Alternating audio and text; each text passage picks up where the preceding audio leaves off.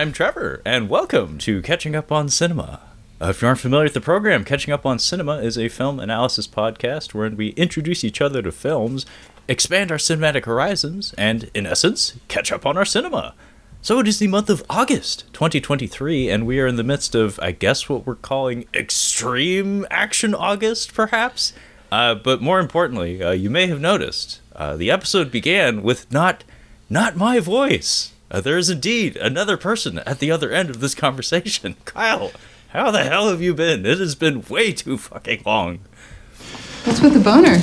Yeah, uh, it is, it's, it's been a long Hey, time, dude. Way to, way to call me out live on the mic. Fuck. Um, yeah, dude, uh, it's nice to be back. Uh, I've just been watching movies and not talking about them with people, so it's been it's been kind of shitty. And I haven't really been watching any new movies, so I was like, oh, this is nice. I get to watch a new movie this week uh, that I've never seen. Well, it's not a new movie; it's a movie I've never seen. Yeah, yeah. I, actually, this was one that I hadn't seen before as well. Um, but long story short, really, really happy to have you back, Kyle. Um, Kyle's been doing a lot of real life stuff, uh, which is why I've kind of been uh, doing the show solo and and with other guests in the interim. Um, but hopefully, Kyle will stick around for as long as he can uh, going forward. Um, but yeah, to dispel the mystery uh, as to what this film that neither he nor I had seen uh, for the first time, uh, we're going to be talking about The River Wild uh, from 1994, uh, directed by Curtis Hanson. Um, now, Kyle, did you know about this film going in, or is this completely new to you? So there's this funny tweet that's been kind of going around for, or tw- yeah, something from Twitter. It's just like our generation grew up with just random VHS tapes, and it's like like 80s and 90s kids. You just had these random movies recorded off TV that you'll watch a thousand times. Like She Devil is one for me. It's like no one's seen that movie. I've seen it 30 fucking times. Uh, this was one of those movies that was recorded on tape, and I remember seeing it like just like it was like before or after another movie that I wanted to watch, and I never it just never came up. Like we never watched this, so uh, it was there, but I just never got around to it.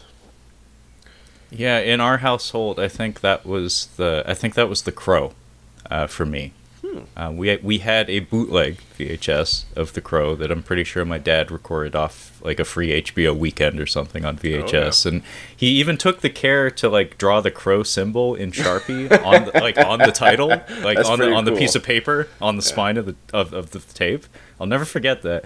But for some reason, the crow, maybe because of that symbol, was like the spooky tape. Um, in actuality, if memory serves, it wasn't a spooky tape; it was a busted tape. Um, because if if memory serves, there was an attempt to watch that, maybe like super late at night when the parents weren't awake or something, and I'm pretty sure it was just degraded to the point that you couldn't watch it. um, but yeah, the, the crow kind of occupied that space in my household growing up, where it's like it was always there, always aware of it, never watched it though. Um, although as an adult, I definitely got around to it, just not not on tape. Yeah, so this movie uh, stars Meryl Streep, Kev- uh, Kevin Bacon Bits, uh, uh, John C. Reilly. Uh, I don't know how active he was at this time, but like, uh, yeah, this is one of the earliest things I think I've seen him in. Um, 1994. Yeah, actually, this probably is one of the earliest for me. Um, he like in looking at his filmography, he was very much a working actor by then. It's just the the particular roles he was in, I couldn't place him. Like, actually, I'm kind of shocked. His first credit, Kyle, above the law, thug in bar. So he may have been, he may have tussled with one Steven Seagal uh, to begin his career in cinema. Well, if you look at that mug, you can totally see like he's he's also kind of a big dude. So I'm like, yeah, that that'll work. That that checks out. He might have been a a, a, brawler looking guy. Yeah, Steven Seagal probably like went out of his way to thump him extra hard just because of his height or something. Where he's like, he's almost as big as me. I gotta fuck him up. I gotta get paid to fuck him up, and he has to get paid less than me. That's the only way this works. Uh, in my first film, but in between that, uh, he has Casualties of War, which is a big fucking movie. That's a Vietnam War movie. Um, Days of Thunder, he worked with one Tom Cruise. I, I haven't seen that one. That's a Tony Scott movie you know follow up to Top Gun, basically reuniting Cruise and Tony Scott. That has a good reputation. It's just I'm sorry, not a big. I think it's a stock car movie. I'm just not a huge fan of the subject matter. Although Tony Scott these days is like beloved by the internet and and film critics these days. Like his reputation has grown like since his passing. Um, so I would actually like to check that out, but I don't know how big John C. Reilly's uh, role in it was. But yeah, point is, this was very early days for him. Gotcha. Yeah, uh, David Strathairn is the other big one, and then uh, Tim from Jurassic Park. I don't know what that actor's name is. Joseph Mazzello, whose uh, nose outpaced the rest of his face uh, as he became an adult. when you see him in, uh, was it the Pacific? It's like, ah, what happened to Star Kid? oh, that's right, he was Star Kid. I forgot about Star Kid. He was Star Kid. That's right. And a uh, fun trivia factoid: um, apparently, Sam Neill uh, was approached to play David Strathairn's character in this film, the father. The mm-hmm. father. The father. And I'm just picturing Sam Neill on the phone, just be like, "No, fuck that kid." No. Click. I'm not hanging out. I'm not hanging again. out with Tim again. Yeah. That would be kind of fun. They would have had to make like some kind of joke about something, like make like a fossil or like say something. Oh, is this a fossil? Like no. Like, yeah, let me tell you about this guy named Bakker. It's like fuck off, yeah, yeah. He would have been reading. He would have been reading a really thick book, but with that that uh, that guy's name. Yeah, for sure. That would have oh been my god. That would have been a good gag. I would have got. I would have got. I'm just picturing Sam Neill in a fucking raft with his arms folded, just looking miserable, with his kid like relentlessly bothering him about dinosaur shit. Yeah. Um, different movie. Perhaps better movie. Different movie though. yeah. Uh, yeah. So this movie, I guess, is about a family a family trip that goes wrong basically. They're going uh, they're going rafting down a uh, uh, yeah they're doing some uh, some whitewater rafting I guess is what it is and uh, end up meeting a couple of colorful characters that kind of tag along for the ride and uh, it is a it is a long trek down this uh, down this river with these people. Um, I was kind of surprised. This movie starts off like we get on the water like I think within like six minutes, and it's like almost two hours. This is almost a two hour long movie. Yeah, this movie in its early stages moves at a slasher movie pace, mm-hmm. where it's like we see water from frame one. Uh, we're on the titular River Wild within ten minutes, I believe, and then within another ten minutes, I think we're uh, kind of teasing out the the potential dangers of the trip. So it's it's a very well paced movie in its early stages, especially. I mean, I I spoiler alert, uh, both Kyle and I pretty much enjoyed this movie. Like I yeah. think it's a pretty solid movie. Um, but the pacing uh, and the vibe of it uh, carries quite a lot of it for me. It's like mm-hmm. you never get bored, and the intensity of the performances is calibrated to the point of being not melodramatic but intense, and it, it really it really flows nicely. I guess. Mm-hmm. Yeah. Uh, so I guess before we start uh, before we start on the movie, uh, I wanted to talk about the score of this film because uh, this is I, I, didn't I wasn't a super uh, I wasn't a huge fan of it, but as soon as the as soon as the score kicks in in the beginning of this movie, it's like oh this is a '90s movie. Like you, it's one of the most '90s sounding scores I've ever heard, uh, and. we were talking about this before we started recording. Like it's it's here the entire time. It does not go away. The score is here the entire movie. it's the party it's the party goer that just won't leave yeah. it's like everybody else is cleaned up and cleared out and it's like just jerry jerry you gotta go man it's like it's 3 a.m i got i got stuff to do in the morning i gotta go um, but I, I i pulled a, a, a, an audio clip from a different movie and i wanted to play a game with you today to see if you could guess what movie this is from i'm gonna give you two guesses oh see. no Let's see if you can do this. Are you ready? It's only an eight second clip. So. Okay. Are you ready? I think so. All right.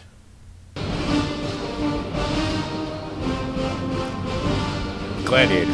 Damn it. Zimmer. I mean, you picked like the most iconic part of the score. Well, it's it was. if a... you picked like one of the quieter moments, like the fluty parts and shit, like the Commodus stuff, maybe it would have tripped me up. But when it's it's the fucking the Gladiator theme, Well, Jesus. The so the Have thing you watched college football, Kyle? so it was supposed to trick you because it's almost identical to the Pirates of the Caribbean score, which is what I was trying to trick you with. uh-huh. Oh, Yeah. Okay.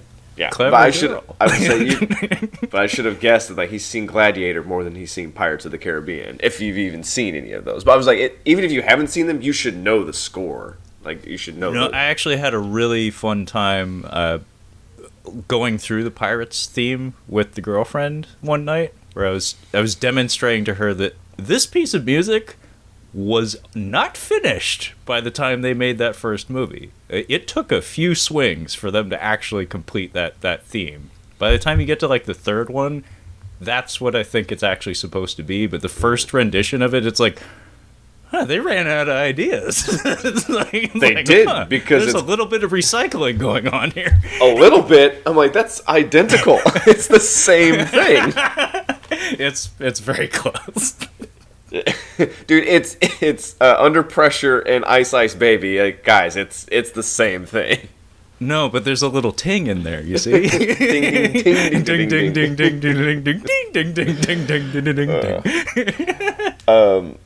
Yeah, I guess the uh, so I since you uh, I guess want to kind of talk about where everybody was in their careers because I think Meryl Streep and Bacon Bits are worth talking about at the beginning of this because one with Meryl Streep I sent you a clip. If folks, if you haven't, you should definitely check out uh, clips from the Graham Norton show. I'm not a huge celebrity talk show guy. I just I'm not into that kind of stuff. But Graham Norton show has always been good. He uh, he he has he does a good job interviewing guests, but apparently when uh, Meryl Streep was uh, when she turned 40, I guess she had gotten three offers to play witches. so she was like, Hollywood's just like, you're over the hill, you're not getting those roles anymore. Um, and she has a, a cute moment with Mark Ruffalo, who uh, who swoops in there. But uh, she did this movie when she was 44. So basically, Hollywood had said, "You're over the hill, and uh, you're." And this was I don't know if this was out of her wheelhouse if she had done anything else like this before, uh, but we will say here at the top. Uh, she is gorgeous, still at 44 in this movie, so they're dumb for make her a witch. Are you kidding me? Jesus. Oh God.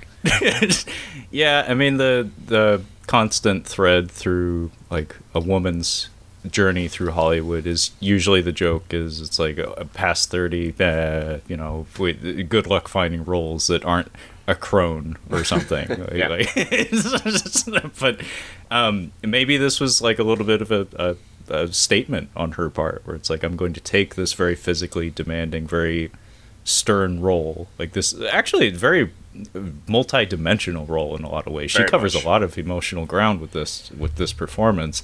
But maybe that was kind of a like a put the foot down moment where it's like hey yo uh, i can i'm very capable. Like it, my age isn't really important uh, at this stage in my career and continues to not be terribly important honestly because she's one of Hollywood's most beloved actresses continues to be.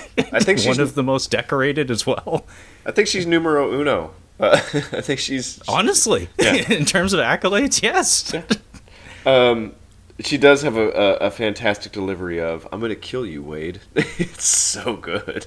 Uh, her I, threatening I to like the I like the doubling up on it. It's like just to remind you, I just I'm- said that and I meant it. I'm going to kill you.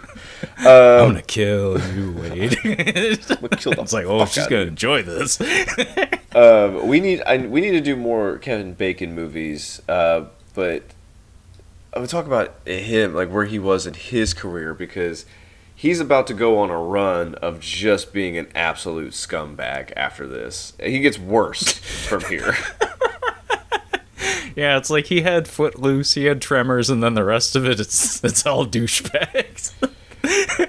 Well, I mean, he, he's in like uh, JFK and a few good. I forget he's in a few good men. Um, As a tool, like like he's not a bad guy, but he is the opposition in that Yeah. film.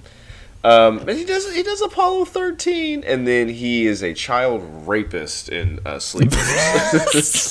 like my gosh, and and Kevin Bacon's magnificent performance as a child rapist. I mean, let's let's get down to brass tacks here. Like that's exactly what he is in that movie. And then whatever he's and he sup- did it well. dude, that is one of top five best death scenes. Is him just getting just ripped to pieces by Billy Crudup with those guns in the bar. It's great. Spoiler alert: he dies. um, and then obviously Hollow Man in 2000. But I think after that, maybe he, he's like, I don't want to be that bad of a guy anymore. But yeah, this is. Uh, I think. Um, I. I think his best, like being a real bad guy, is in White uh, Whitewater Summer, which was 1987. I was talking to you about it before we got on here, but I strongly recommend watching that movie, folks. Uh, he is a real piece of shit in that movie, but there's no threat of uh, sexual violence, which is uh, I can't say that for for this movie because there's definitely some some leer- some some lingering looks that makes you think that could be on the table.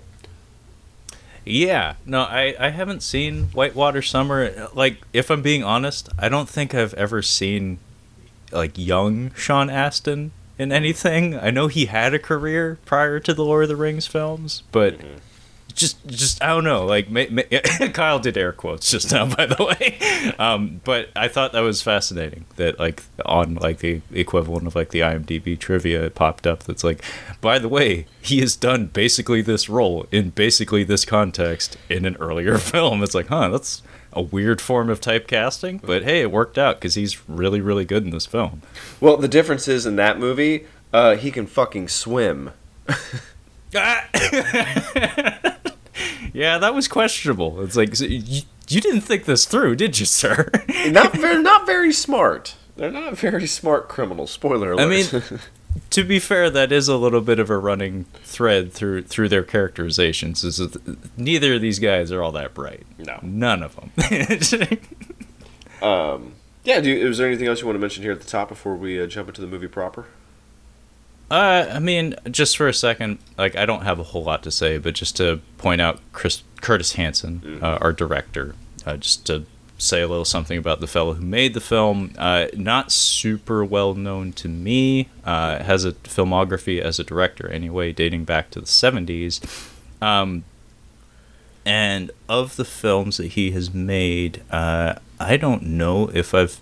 I think the only one that I have seen is Eight Mile uh, if I'm being honest. But um, I will point out that he also directed L.A. Confidential, uh, which is by all rights supposed to be an excellent film. Uh, with a not so great person in it in the form of Kevin Spacey. Yeah. Um, that happens. Uh, and uh, Wonder Boys, I've heard good things about as well.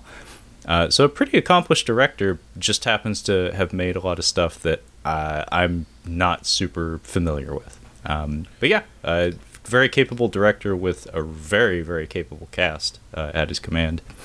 Yeah, dude. Sean Astin is in a lot of stuff. My God, uh, didn't really realize that. Not not a whole but not a whole lot before Lord of the Rings, but definitely some stuff before Lord of the Rings. But he's been Well, in a ton.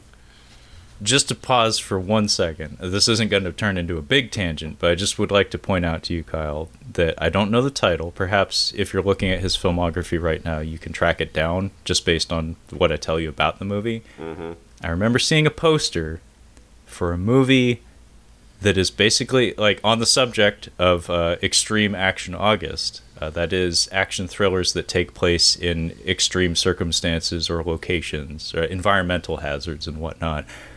It's basically Die Hard uh, at a ski resort, and it's Sean Astin versus a uh, a bald Bruce Campbell as the villain and I believe he's supposed to be like uh, on chemotherapy or something. That's why he's bald in the film.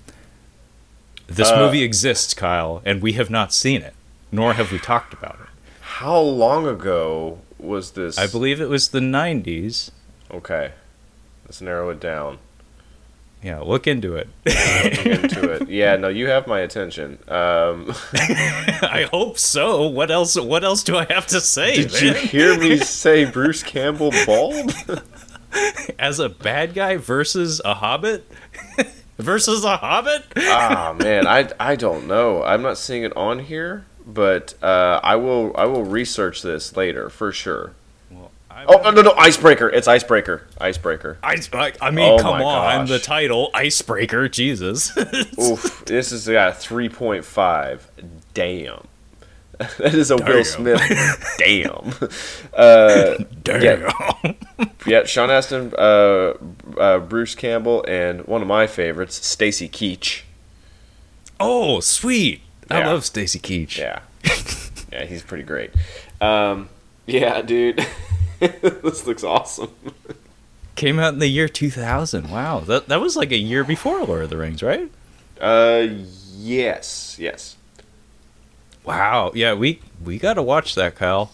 Like if, if we run out of ideas this month, I know it's going to suck, but I I gots to know. I Yeah. got to know what that is. I mean, ski resort. I mean, I feel like that's that's that's right there. I mean, yeah, yeah. I mean, I like full disclosure. I picked this movie, not even entirely sure if it was going to include an action scene, like a action scene.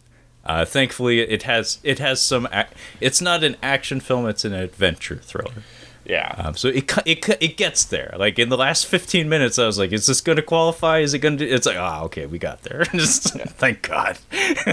yeah. Um, yeah. So this movie also does a really great job of, uh, I guess, planting seeds. What, what do you call? it? We're just like it pays off. It's just like we're going to introduce this, and it's going to come back later. Uh, plantings and payoffs or breadcrumbs, like laying Breadcrumbs. breadcrumbs, like a, a, layer, a trail of breadcrumbs that lead you to some delightful payoff. Yeah. Um, yeah, and some of the themes, as we'll, we'll kind of get talking about, are like there's a lot of '90s themes in here. I think you've got like a whole list of them, just ready to. just ready to- Oh yeah, it's in the holster, ready to go. So I'll give a background of these folks. So we have Meryl Streep. I don't know what she does for a living, but she likes water and rowing, uh, which is how we're introduced to her as a character. But uh, they have uh, two kids. One is going to go on this trip with them, and uh, she's married to David Strathairn, who is 90s 90s trope, an architect, um, who works too much, uh, basically.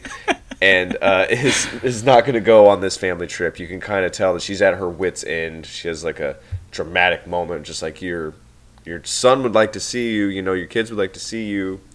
And uh, David Strathairn is a nerd. Uh, he, does a pretty good job in this movie. It, it's just like we this marriage is done. Like we're we're just about at the end of this. yeah, she, he comes home and she's already like ninety percent down his throat uh, about their Which is- issues. Which like, is how you want to come home. This is how you want to end the week. yeah, you know, you want to come in, you know, p- good posture, butt clenched, just Yeah. just ready to throw down with your wife in Yeah. the bad way That's how I come home. Yeah, every day. every day. it's a it's very tense but kyle i'd like to like point out uh, just i'm curious if you got this vibe because um i don't remember if it was a 90s film i don't think it was actually i think it was an 80s film but aside from the river stuff like when we see meryl streep rowing in boston lovely photography there by the way. Um, the whole opening credits is watching her row and uh, also we get introduced to uh, the score for the film that kyle had pointed out is largely like ever present throughout the entire film but i like this theme quite a lot better than the action cues in the movie um, this theme that introduces and closes the film, I think, is is a very sweet melody. It carries a lot of the proper emotionality, where it's like the majesty of being on the water. Like there's a peacefulness, but there's also like a grandeur to it, and then like a hint of danger. Like when it goes into danger mode, it, it- the score gets kind of intrusive, if I'm being honest. Um, but this part I really like. But um, to finish my thought here, um, went like the domestic scene in their in their home. I was thinking a lot of Fatal Attraction. Remember mm. that scene yeah. when Michael Douglas is with his family and it's like the most cloyingly sweet, like manic energy. It's like shut the fuck up, kids. Dude this is like evil dead rise chaos in this house where it's just like you have got to just throttle down in here dude like he's is he like blasting music and screaming and she's like sh- she's like shut up like you have to it's, it's not as abrasive it's like the but nightmare version of this. yeah dude I mean, in Evil Dead Rise is like there's somebody literally DJing in one of the bedrooms. that is not okay in an apartment complex, by the way. It's not okay. It's not okay. It's... yeah, but I mean, I, they do a really good job of just setting it up real quickly. It's just like, yeah, this is yeah, this is not looking good for the future, and he's basically having to bail out of the uh, out of the trip last minute. Yes, he's too busy. Uh, he's missed three birthdays in a row. Uh, his his wife is very very frustrated, and then hard cut to the river basically. also, he's in his forties, and student loans weren't even that bad back then, dude. Like, you don't need this job. Like, I get it, living in Boston is kind of expensive, but you, you can find other work, dude. You you don't have to do this. Yeah. Uh, and, yeah, and David Strathairn as Art Vandelay. uh, yeah, uh, she goes to see her parents. It's very important. So there's a lot of like setups here. It's like her father uh, is de- uh, Meryl Streep's father is deaf, uh, so she and the rest of the family can sign a little bit. Uh, I'm not sure how fluent they are, but they they, they do pretty well. comes back yeah. later. Um, mm-hmm. But like just as they're like we're about to get on the river, and I guess Grandma and Grandpa are going to keep the little girl, and they're going to meet him down at the at, at, the other end of the water or whatever it is. But David Strathairn just pops in after Meryl Streep's been like, "My marriage is over. Like this is like we're done. Like I think this is it." And she kind of gives this look like uh, I was kind of just said I was just like I'm just gonna have the conversation when we came back. Like I kind of already made up my mind, kind of deal. Yeah, yeah.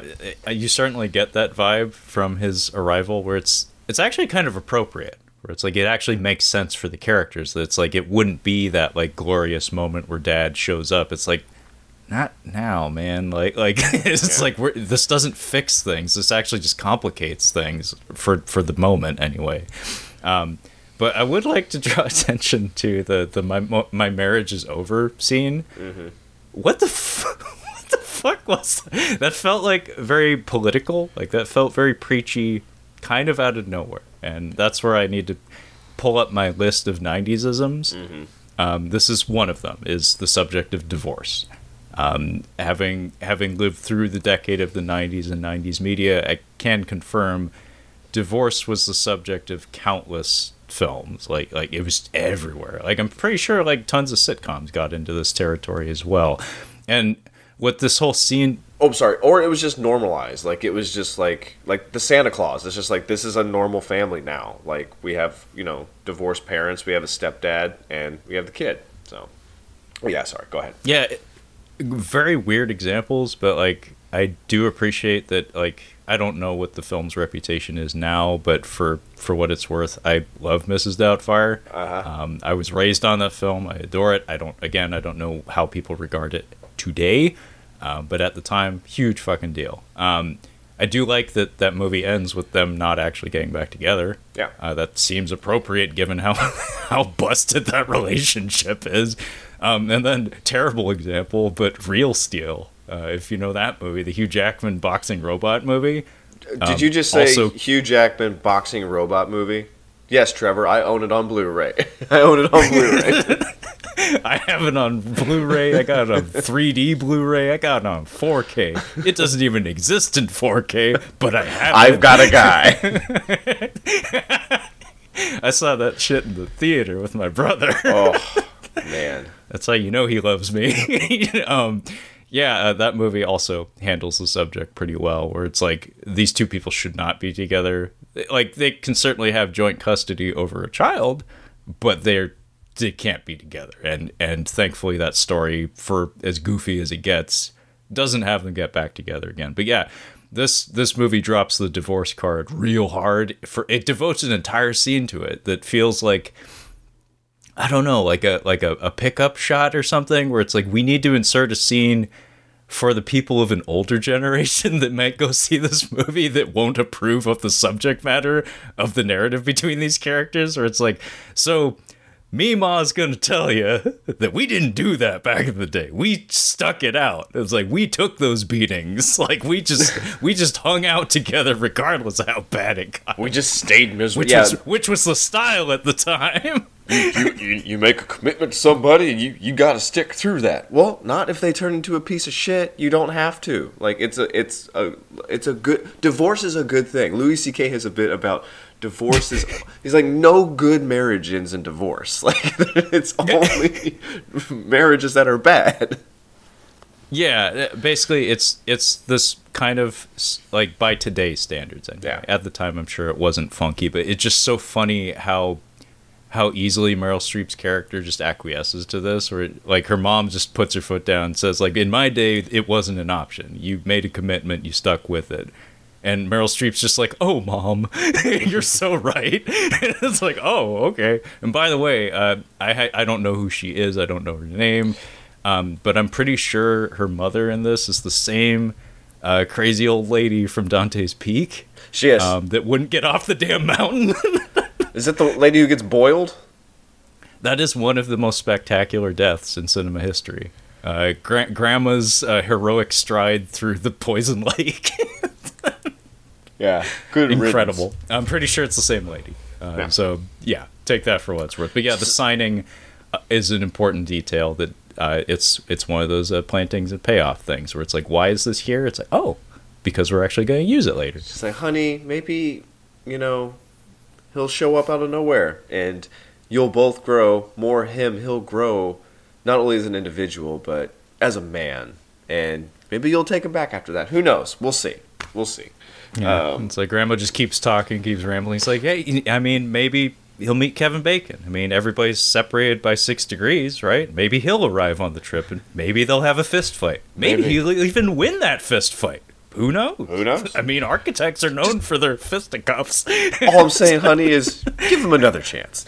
Um, yeah, so I made sure. So I didn't. I was like River Wild. I've seen the front cover of this before. I'm like, I have no idea what this movie's about. I'm like, it's got Meryl Streep. I'm like, okay, it's probably gonna be pretty good. And Bacon, Kevin Bacon. I'm like, I'm not even gonna look up. I'm like, I'm not gonna read any plot synopsis, anything about this movie. Um, so when Kevin Bacon arrives, I'm just like, where's this gonna go? Like, I don't understand where this movie is headed because he comes on really friendly. Like, he ends up like uh, talking to uh, Lex, uh, Lex. It's Tim, Tim from Jurassic Park. um, Tim's Tim's thing is he's like super into music. He's got like a Ministry hat, which is a terrible band at the beginning of the movie. Uh, and Kevin Bacon's wearing a Lollapalooza hat. I'm thinking Lollapalooza 92, 93. Uh, he's like, that sounds right. Like, yeah, the Jane's Addiction were there. They weren't broken up at that point. I'm like, damn, Jane's Addiction broke up that soon? I'm like, all right, that didn't take very long. Um, but I mean, he seems like a nice guy, and he's like, uh, he's like, oh yeah, I'm over here with my mom. But he does ask the serial killer questions to to uh, to Tim here. Like I've been listening to uh, Crime Junkie, and they're like, there's red flags for dudes to be asked. It's like, oh, so you here by yourself? Who are you with? And like, oh, it's my mom in there. He's like, well, where's your dad? And it's like, mm, that's a little creepy. Very, uh, very creepy. Um, and also, I like the detail of him uh, buying the first aid kits. Yeah, Um, yeah. Yeah, I- I didn't it, catch it- that. The movie doesn't draw attention to it, but it rewards it rewards you for paying attention. Like the, it's skillful filmmaking in Mm-hmm. that way, where it's like, why does he need two med kits? Um, by the way, the lady that he purchases those med kits from, pretty sure it's the big sister from uh, uh, the Wicker Man, the Nicolas Cage version. Oh, I haven't uh, seen You know either. which one I'm talking about. Is she's a she's a sturdy gal. She's a just say that sturdy much. Yeah, yeah. I had the same. I had the same. Germanic. Oh, yeah, she looks like she pinched that dude's nose in uh, Inglourious Basterds. Yeah, she. Uh, ol or hell, either way, her le- her name ends with a ga. Just say that much. um, but yeah, he buys a couple of first aid kits, and as Kyle had pointed out, he he carries that Kevin Bacon energy, where it's like he seems like he could be a cool cowboy dude, but it's like the things he's, that are coming out of his mouth, if you're paying attention, should put you on alert. Especially when he's checking out the kid's mom's ass uh, immediately. dude, she has got the most '90s mom jeans, but it's it's it's it's a very tall butt. It's a very tall butt. It's a very tall butt. and actually it's kind of funny because the way it, the way it's framed from his perspective makes it seem like it should be like a, a, a quote sexy shot but she looks so unglamorous I know. and she's like pumping air into a fucking just She- like She doesn't look good in her street clothes, but once she gets into that athletic gear and she's headed down the river, yeah, she's she's looking good. It works. It yeah, but there's definitely some flirting going on, and she's receptive to it. You know, she's like, I'm about to be a single lady. I got to start playing the field. It's nice to know that good looking dudes are out here checking me out, even with a kid. I mean, these are things that you want to be, you know, taking note of when you're about to end your long term relationship. Yeah. Um, and she's super into it. And she's definitely kind of like, this guy's kind of cute. All right, he's not so bad. But fucking Rourke shows up. Is that his name? David Strathairn? No, that's the kid's name. Oh, that's that was really throwing me off because whenever I hear that name, I think of what is it like Sin City or whatever. Oh. Um, it's not. It's not a name you hear very often. Uh, it's very unusual, at least at least in the places I've lived. But yeah, the kid's name is Rourke, and the dad's name is Tom. Tom. Tom. And yeah, dad shows up and he surprises everybody. Um, and by the way, he brought his work with him. Yes, he Um, did. I was expecting there to be a scene where like he his papers get wet and he doesn't care or something like typical '90s shit where it's like it's symbolic of like his priorities changing over the course of the trip. I mean there there is plenty of that, but we do have a couple of scenes devoted to him still working while they're going down the river. But yeah, he shows up and like as Kyle had pointed out a while ago, Meryl Streep's energy upon his arrival is kind of like, oh, like that. I mean, good, but like I don't know if now is the time, bud. yeah. And so we should also mention that she is uh, she used to be a guide. She used to be a rafting guide. So she's very capable. She very much knows what she's doing, and she's in charge of this. Like she's like, uh, uh, Tim, you need to put your little helmet on because it's going to be getting rough up here. And she's like, Honey, we're about to go down these rapids. You don't want to be sitting up there. He's like, Well, if I sit down, I won't be able to see anything. She's like, All right. And he gets launched out of the boat almost immediately. It's a good chuckle. Yeah. Like he kind of gets it's just like she's in charge here, dude. She knows what she's talking about.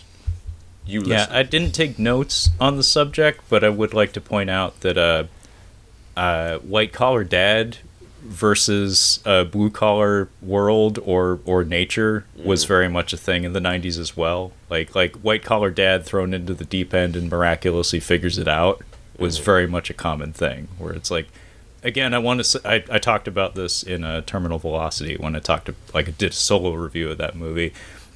I feel like the we were in the backlash era of the Arnold Schwarzenegger era of action movies where it's like we're no longer looking to Herculean Supermen to, to headline our action blockbusters. We're looking for more plucky and relatable, like everyman kind of characters. Like probably in the in the wake of the John McClane era of action cinema, and, and to a lesser extent, I guess, like Martin Riggs. Um, and this this I want to say is kind of like touching on a very common thing that was apparent in the '90s. So, long story short, David Strathairn's character in this becomes he becomes a, a like a dude dude by the end of this, even though he starts out completely a fish out of water um, at the beginning. yeah, very much. Um, yeah, he's literally a fish out of water. Um, I didn't Yeah. intend to do that, Kyle, but yeah, you you, you got to point it out. uh, another thing, like about with with all these actors, is that a lot of them had to do their own stunts. Like there, there's, you can probably count on one hand how many times you see somebody else in the shots because it's very clearly like, oh, that's not them. It, most other times, like, oh, that's them doing this, and it it all looks really good. Like it all, it all comes together really well. Um, this was filmed mostly in Montana and Oregon, and it, it does look really nice. Like this movie's shot really well. Um, I, I noticed. Um, yeah, so uh, so during this time, like the, we're, we're going down the river, like the two parties. So we've got oh, we forgot to mention John C. Reilly is the other the other partner, and then there's just some third dude who I still don't understand who this dude's supposed to be. So I, I was a little confused as well because they talk about him as if he was also a a, a river guide. Um, but there's also mention of him being in on the spoiler alert uh, bank heist, Yeah. or the the cattle auction heist. Um, these guys are carrying a lot of money and they're trying to escape the authorities by riding down the river instead of trying to border cross. Um, that's the story. Uh, but there's a third guy with them. So it's Kevin Bacon's the leader. John C. Reilly is, I mean, of course, he's he's second banana. That's his Yeah. job. Like like he's so good at being the support guy. Um, be it Dirk Diggler or uh, Ricky Bobby, he's always he's number two, but he's the best number two there's ever been. He's a good number two, and I'd say he's he's equal build with uh, Will Ferrell and Step Brothers. I don't think he's number two there, but no, absolutely not. Uh, but he is a great number one in Walk Hard. That movie is fucking hilarious. He is fantastic. I think about that movie very regularly, and I've only seen it once. That Oh. says quite a lot. Yeah, I've seen it several times, but yeah, it, it's fantastic. But yeah, uh, I, Just, I was watching. Tim Meadows in that movie for some reason. Dude, we were. I was just talking about him with some friends. We're like, dude, Tim Meadow pops up. He never does a funny voice. He never does a weird character. He just has that Tim Meadows voice, and he's always funny. Everything he pops up in, love him. he plays a cannibal. He plays a cannibal in Brooklyn Nine Nine. It's fucking brilliant. I didn't know that, but Yeah. I've heard nothing but good things about that show. Yeah, um, but yeah, among the among among the bad guys, they have their own raft. So we have the family raft and we have the bad guy raft, and we don't know they're bad guys yet. The movie teases it out for a very long time that we're suspicious of them, but we actually don't know what their deal is for a long time, and I actually appreciated that Mm-hmm. that they don't play their hand until they absolutely have to. Um, but they do tease it out that's like this is going somewhere, but I don't know how bad it's going to get. And it it does get pretty hairy, but um, there's a third guy in the raft that we never actually get a conversation with him, so we never really learn much of anything about him. But if you notice, he is like supine most of the times we see him. Like he's not rowing. Like he looks injured. Like he's clutching his side half the time we see him, which is presumably where those first aid kits went. Um, but I'm not entirely certain if he was like a river guide that they recruited specifically for that, or if he was kidnapped, or if he was in on it from the beginning. I'm I'm not entirely sure. Yeah, it's it's never we're we're never really it's never made clear. Um, but yeah, but so now that uh, uh, Tom is on the trip, Kevin Bacon's like, "Who's this guy?" And he's kind of big dicking him uh, for a bit, uh, like like oh. Like I forget what he says to him uh, when they're on the raft, but it's very like she kind of laughs at it, like "Oh, oh, you bacon bits, that's so funny." But Tom's like, that was emasculating, whatever he just said. Like, it was not okay. Yeah, so I mentioned the theme of white collar dad versus blue collar blue collar world. That's essentially what this conflict is: is uh, the blue collar character of Kevin Bacon. Well, I uh, think we're clashing. I think Like, we're going into orange collar at this point. I mean, it is said that he he has been to jail. He has been to prison. he's comfortable in there. Actually, um, he's okay with it, is how John C. Reilly puts it. But um, in addition to that, I'd like to introduce another '90sism um, that I don't know where this comes from. It's probably similar to the divorce thing. Um, and actually, I just thought of another example while we were talking, Kyle. Uh, so I have written down. Uh, this is the surrogate father or like attempt at like a replacement father figure. yeah, please Um, go through your your other examples. Uh, you have one I really like. So so so Hook was the first one that came to mind. Yes. wherein Yeah. Captain Hook is trying to cr- little white kids with baseball caps. Uh, they had all sorts of dad energy being thrown at them in the '90s. Like a lot of lot of a lot of people wanted to become dads to white kids with baseball caps in the '90s. So Captain Hook is trying to corrupt Peter Pan's son and basically become his new new dad. Yeah. Um, and the one that makes Kyle snicker is Cape Fear Yeah. because this is not a father figure scenario, but this is an instance of an adult male character trying to pull a child away from her family. Yes. Um, and in fact, this movie, The River Wild, did make me think of Cape Fear quite a lot, um, just because of the the energy projected by the Kevin Bacon character. Um, and there's one quirk. The whole reason I'm going off into this tangent right now is because of a quirk in his character that I found very similar to Cape Fear. Um, Mrs. Doubtfire also has this this theme running through it, where the Pierce Brosnan character is nothing but nice. He's the best guy in the world. He is. He can eat a fucking lime in the back of the head and not even flinch. He's a tough guy. He's really bad at handling spice. And by the way, Kyle, what kind of a madman orders jambalaya without pepper? It's impossible. Just what the? F- why would you do? Why would you ever have jambalaya in your life? Why would you? How would you even know what jambalaya tastes like It's like getting it. if like, you had gonna to do that every time? It's impossible. It can't be. It literally can't be done. Like you can't. It cannot be done. Dude, that is not jambalaya. I'm allergic. To, it's like I'm allergic to pasta. Let's go to an Italian restaurant. Like you're gonna die. Yeah. You're gonna die. You're You're, gonna, gonna inhale die. the fumes in this place, and you're gonna die. Listen, I'm You're a- dog meat, pal. I'm allergic to pasta, lemon, garlic, Parmesan cheese, and mozzarella. Oh, and uh, tomato sauce. Uh, let's go to an Italian restaurant. Yeah, I, I'm Yeah, sure I could it- find something on the menu. it, it's one of those things where it's like the waiter, um, like if they were competent, if they were if they were doing their due diligence, they would hear this man's accent and they'd be like, "Sir, I'm going to level with you." It's like based on your accent, I'm I'm going to assume you're not familiar with the American South, the cuisine of the American South. It's like, do you know? How dumb the sentence you just uttered is. Sir, with all due respect, this is the dumbest thing I've ever heard. exactly. So everyone in this room is now dumber. I'm not bringing you jambalaya. I refuse. Order something else. How dumb are you? yeah. Yeah, how that, exactly? That's what a good waiter would do. That what the. I don't care if you're James Bond or Remington Steele. like, Sir, I'm not bringing that to you. Just unbutton your shirt a little bit, and you need to leave. Thank you. and so yeah, just just show us your hairy pecs for one second, Just real quick. and then Thank leave. you. just real quick. That's my 20% gratuity. Thank you very much. But the the other example uh, that popped into my head as I was rambling just now is Liar Liar, the Claw. yeah. Uh, Cary Elwes in Liar Liar. He's he's also trying his best to be like the new dad figure. That dude is a serial murderer. Like, Yeah, the the Claw is one of the single most cringy things I've seen in a film. I'm not gonna lie. I mean, it's beautifully executed by Cary Elwes. He really committed to it, but my God, it makes my butt clench just watching it. I don't know if it exists. I hope it does. But if not, it was a real missed opportunity. He does play, I think, a serial killer in like that Fact or Fiction show from. Uh, it was around. It was. I, I don't remember if it was the Fact or Fiction show, but it was around that time uh, when that when that show was on. But he plays a serial killer in there. I'm like, I like '90s Cary Elwes uh, playing a serial killer like that. I would I would get on board with that because he could definitely bring some creepiness.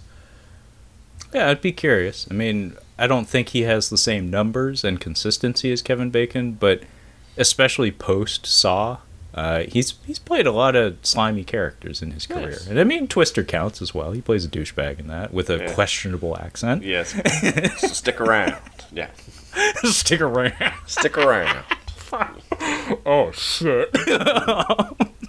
um, but anyway, the the quirk in uh, Kevin Bacon's character in here that I thought was really cutting and like really worked for his characters the repetition of the names. Mm-hmm. He he says everybody's name all the time, and and in particular, it feels very confrontational when he's talking to Tom, mm-hmm. and and it's very intentional. Like he he's flicking him in the nuts every time he every time he finds an excuse to talk to him, it's a challenge of some sort. And he keeps starting every sentence, "Hey Tom," and it's like, Hey Tom. Yeah. "I'm not your buddy." And It's like I'm not your friend. I just met you. In fact, I didn't. I never wanted to meet you. Yeah. No. Uh, did not want to meet him at all. Um, hey Tom. hey Paul. hey Paul. hey Paul. Um, yes. So it.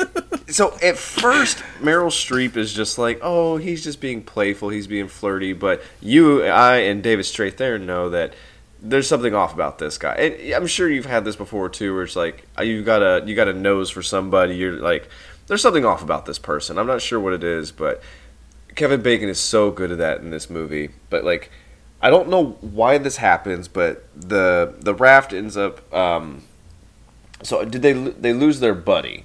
Uh, so they end up like down the river a little bit, and they're like, "Hey, yeah, we lost our buddy. He's oh, he went over this way or something like that," which is really fishy. So you're like, "Okay, now something is definitely going on." And then we get like a, the the dog is like ran off. They brought the dog with them, by the way. Cute Maggie. Great Love this dog. dog. Love this dog. Great dog. Um, but Maggie's like gone, and then uh, like, well, let's go get him. Let's go. Let's go get him real quick. Tom goes to get the dog, and then Kevin Bacon just gives like a little like nod over to uh, to John C. Reilly. And he's just like, hey, um, you and I are both know like, okay, so there's definitely something amiss here. Dog's like scratching at something. You and I are probably in the same boat. It's like they buried their buddy back there. Um, Yeah. yeah. But now we're gonna like join forces. Basically, it's like David Strathairn is like, I just I'm not not super sold on this, and Meryl Streep's like, well, I think it'll be fine. It'll be okay.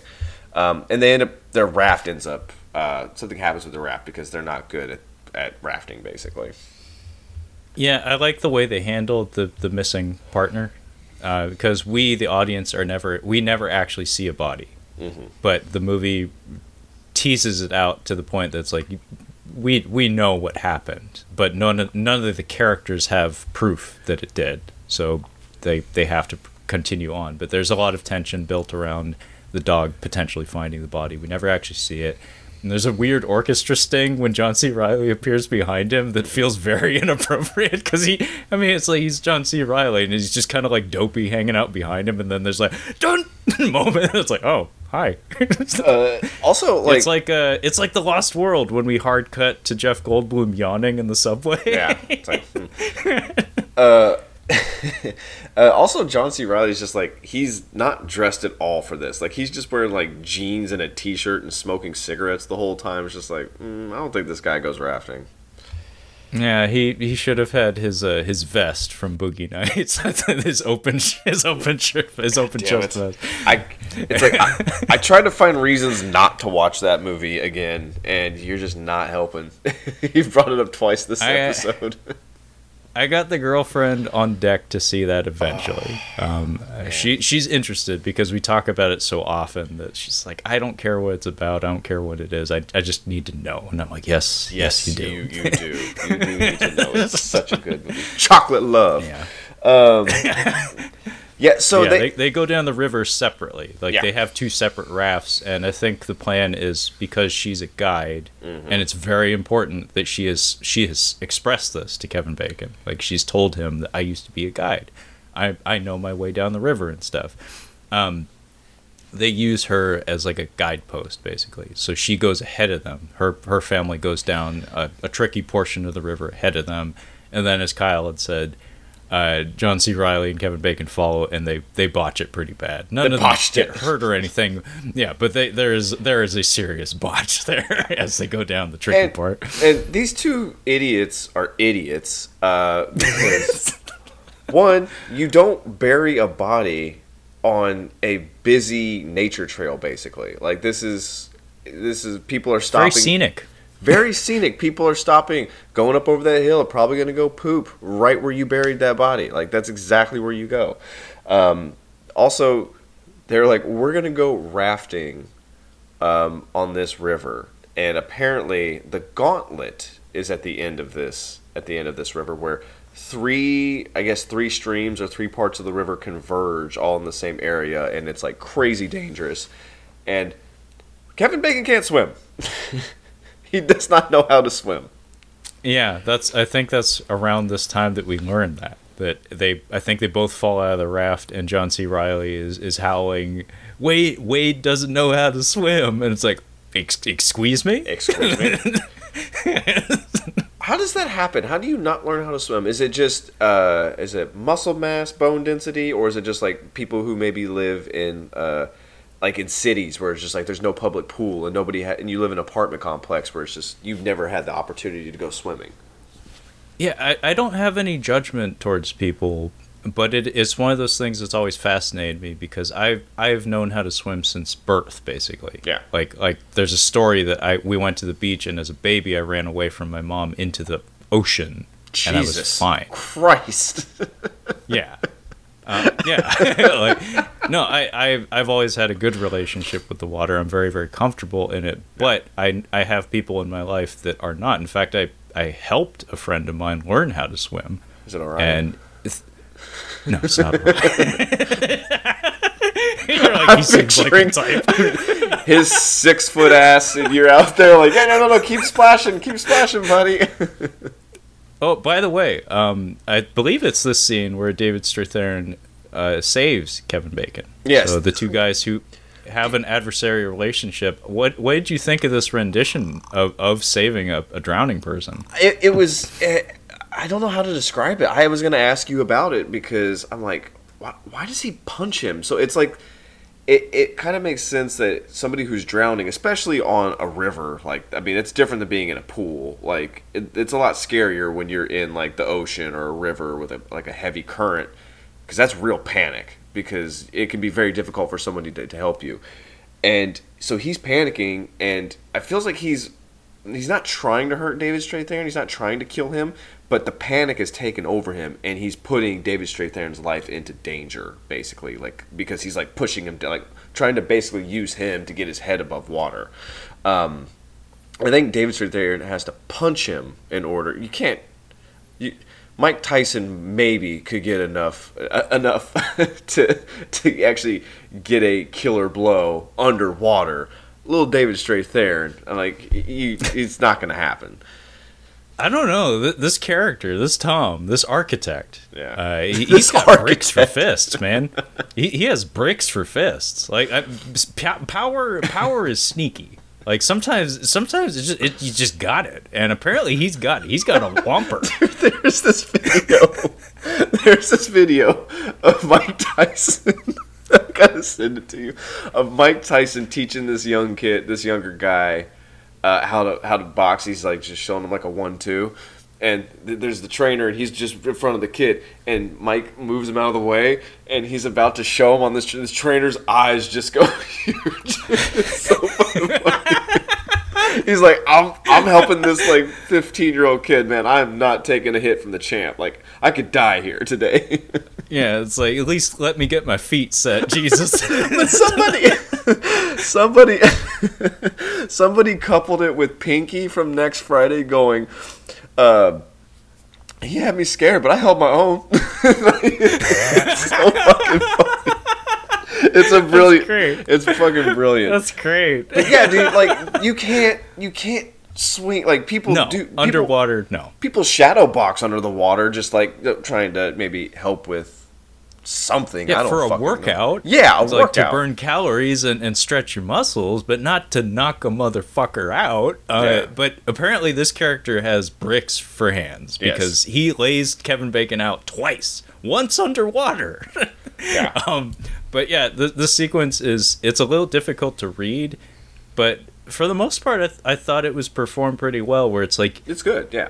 ha- having having actually helped a person learn how to swim, I can tell you that if you don't have the confidence and the familiarity of the physics of being underwater, that that behavior is that's kind of what it looks like. Is that's grabbing onto a physical thing that you can put pressure on and lean on or something is, is it's what you got because you don't know how to move in the water like you just don't have that familiarity so yeah it looks like he's intentionally trying to, to drown tom but in actuality i think he's lit, i think he is just panicked and so he has Yeah. to he has to bop him in the, on the chin and then carry him to safety Yeah. bop Yeah. and then he like he he thanks him. He's like, hey. You know, thanks for saving me. But he's just like, he's like giving him a handshake. And he's like, yeah. And he's like, but he holds on to it. And he's just like, but I don't think you needed to punch me. And it's like, i love that scene Yeah. i love that bit he's like, no, I did. You didn't have to hit me. He's like, no, I, I did. I did. yeah. So, um, and this is where David Strathairn's like, we gotta get, we've got to ditch these dudes. Like, there's this guy's fucking, he's, he's way off. Um, and Meryl Streep's just like, uh, maybe. I don't know. I'm still not. I'm still not sold. So back to them being the dumbest criminals I've ever seen. Um, it's it's Tim's birthday, and I guess that's kind of why we're doing this trip. She's like, I want to take Tim out on the rat like on the rapids. It's gonna be cool. It's gonna be a nice bonding experiences as a fa- as us as a family. I'm also trying to adopt like trying to indoctrinate this kid into you know liking this shit. Um, really smooth move. Um, so they have a little birthday thing for him, like with a cake, and uh, Kevin Bacon's just like, uh, "I'll be back," and he comes back with like a log. Here, I got you a gift, and it's like just a, a stick, and he's like, "Oh, it's a stick, but there's two hundred dollars in it," and it's like two hundred dollars in nineteen ninety four. Like as a as a like an eight or nine year old, however old this kid is, I'm like, that's some money, dude. That's some serious money. That's a Super Nintendo. You yeah, you're knocking on the door for like PlayStation here in a few years. Like you you save that money for something big, like a PlayStation. it's like, yeah, do you know how many action figures I could buy with $200? I wouldn't give my friends two hundred dollars for their birthday, and I and I love them. They're great. this is a kid they don't even know.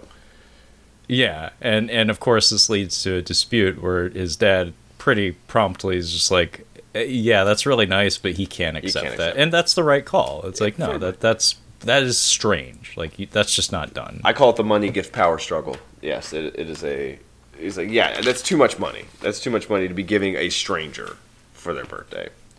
Yeah, and it's actually it's actually kind of cool that it it's it it it seems like a small thing, but the parents' reaction to it is is correct. Where it's like they're like that's when Meryl Streep's character starts to realize like there's something weird going on that he's he's pushing too hard. Like uh, that that was that was weird, and she I think she even uses that word. She's like, "These guys are fucking weird." Yeah, ne- Um, but then we get some real weirdness like two seconds later, though. yeah. Meryl Streep. Uh, Meryl Streep's like, I gotta go take a shower, and her uh, naked uh, body double jumps into the water, um, and she's uh, she's in there bathing, and it starts to rain. Also, this water's cold. Like, I think you're good. You you it, you'll be fine. I get maybe like maybe like wash your hair, like splash some water on your face. Maybe even do just like a like the uh, the hobo the hobo sink shower where you're just basically just you know just patting the pits. uh, but yeah, the, at night she's getting into this river. She's getting into a river at night. Not happening. I'm Never gonna do that. That's gonna be real cold. And it's like I know you're planning on banging your husband like two seconds later, so maybe that'll warm you up. But like that's gonna be f- frigid and awful for quite a while un- until you warm up. Yeah, we went to the the uh, it was like redwood forest uh, in southern Oregon, northern California, just right there. And it's the middle of fucking summer, hot as shit in Oregon, and like the water is, it's like this. It, was, it looked like this basically, and like we like just stuck our foot in just to see fucking freezing cold, like absolutely not Yeah. not getting in there. Uh, But yeah, yes, but uh, she has an admirer uh, in the rain. Mr. Bacon Bits is just stare, staring at her like a psychopath watching her bathe.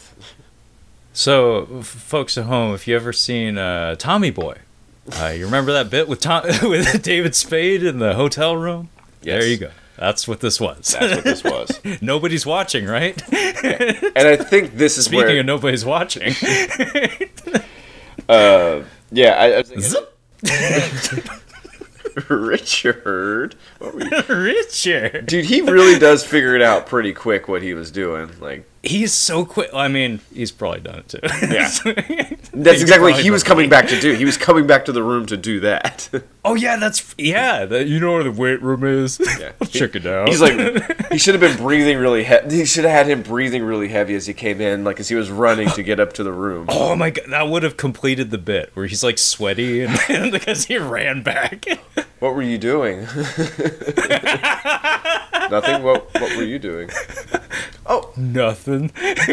dude, you've got an ABC store uh, T-shirt on. I was just talking again. I was just talking to some buddies. I'm like, ABC stores in Hawaii. They have everything. You can get chocolate covered macadamia nuts and a Tommy Bahama shirt. One stop shopping, dude.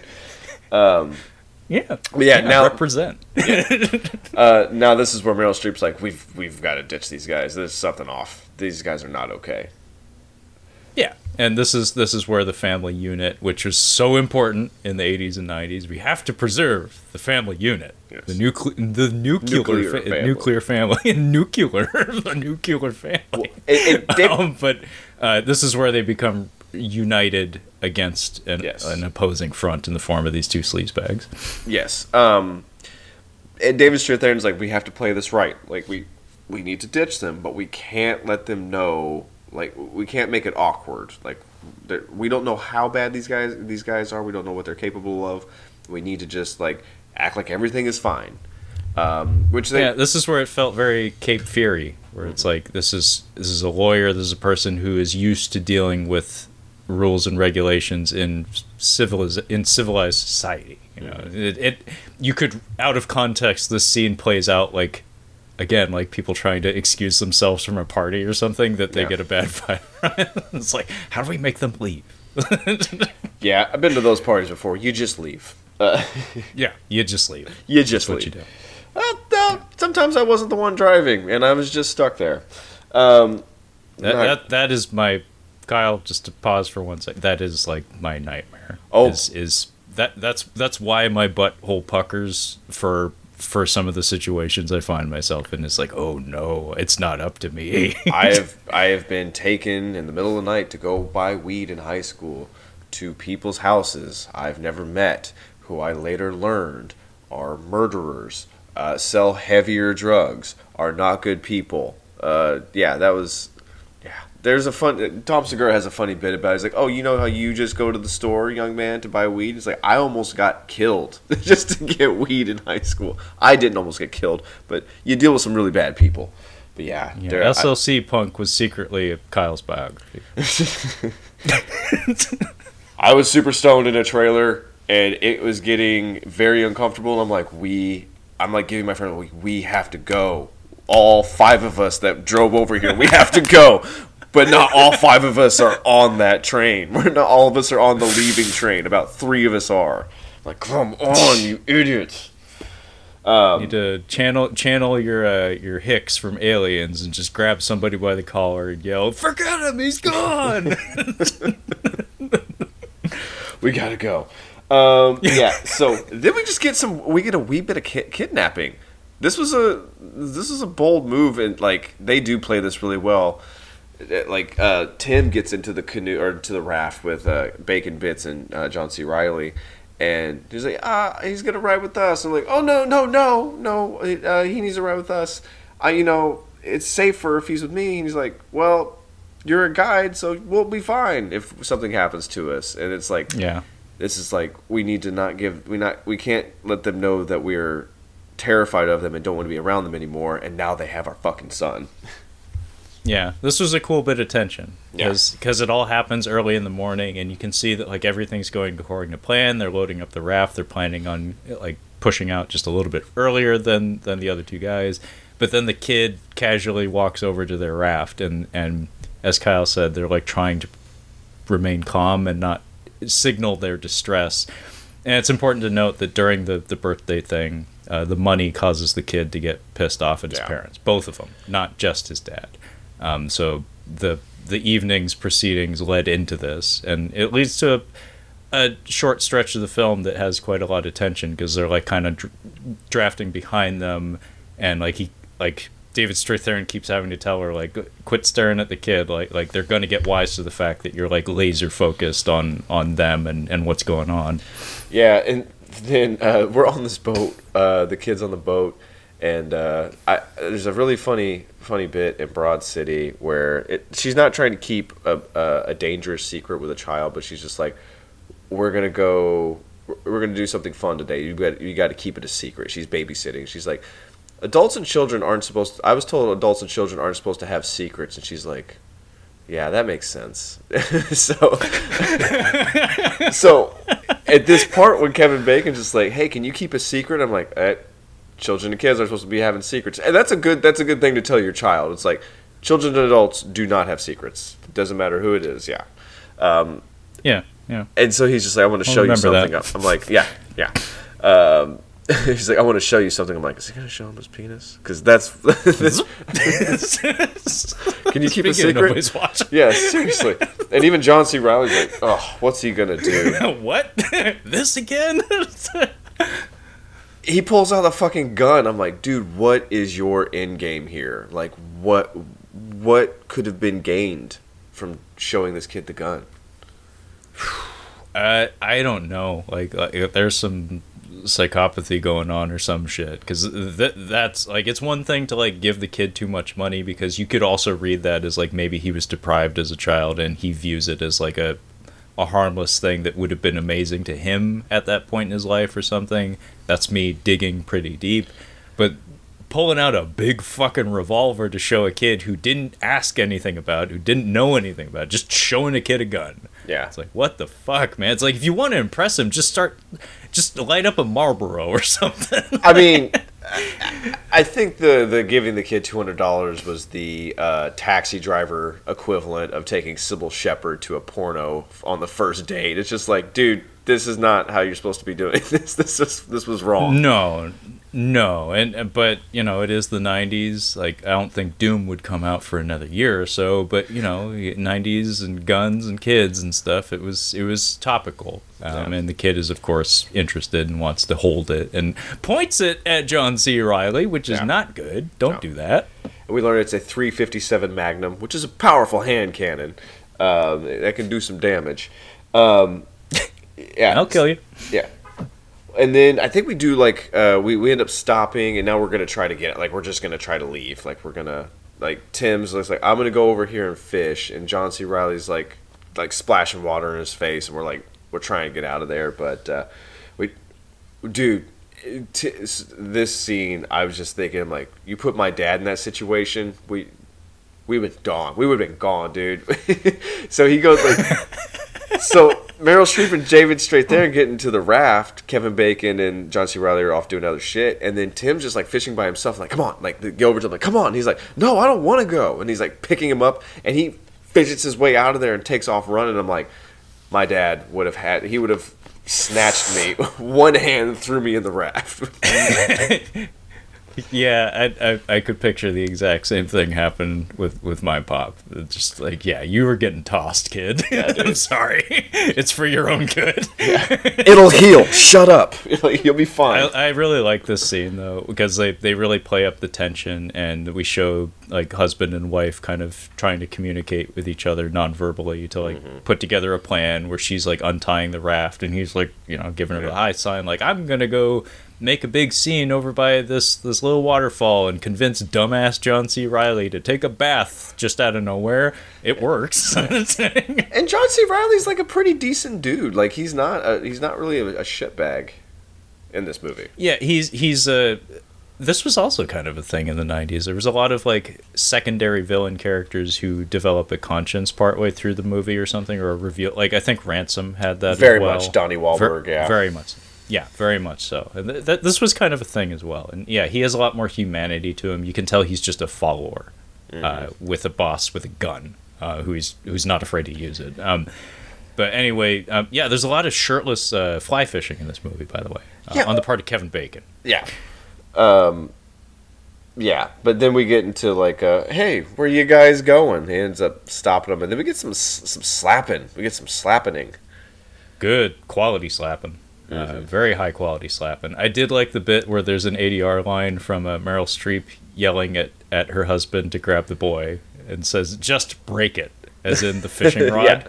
Like Yeah. you can hear her very crystal clear. So "Just break it, just break it." just like don't like don't bother with the rod. Just get the kid." And and no, he breaks away, and then Kevin Bacon emerges from the bushes. He gets this like villain shot. That's Mm-hmm. like basically, you know, that shot from the trailer of Avengers: Infinity War where Thanos comes out of the Yeah. portal and saunters up to the screen cock first. It's that.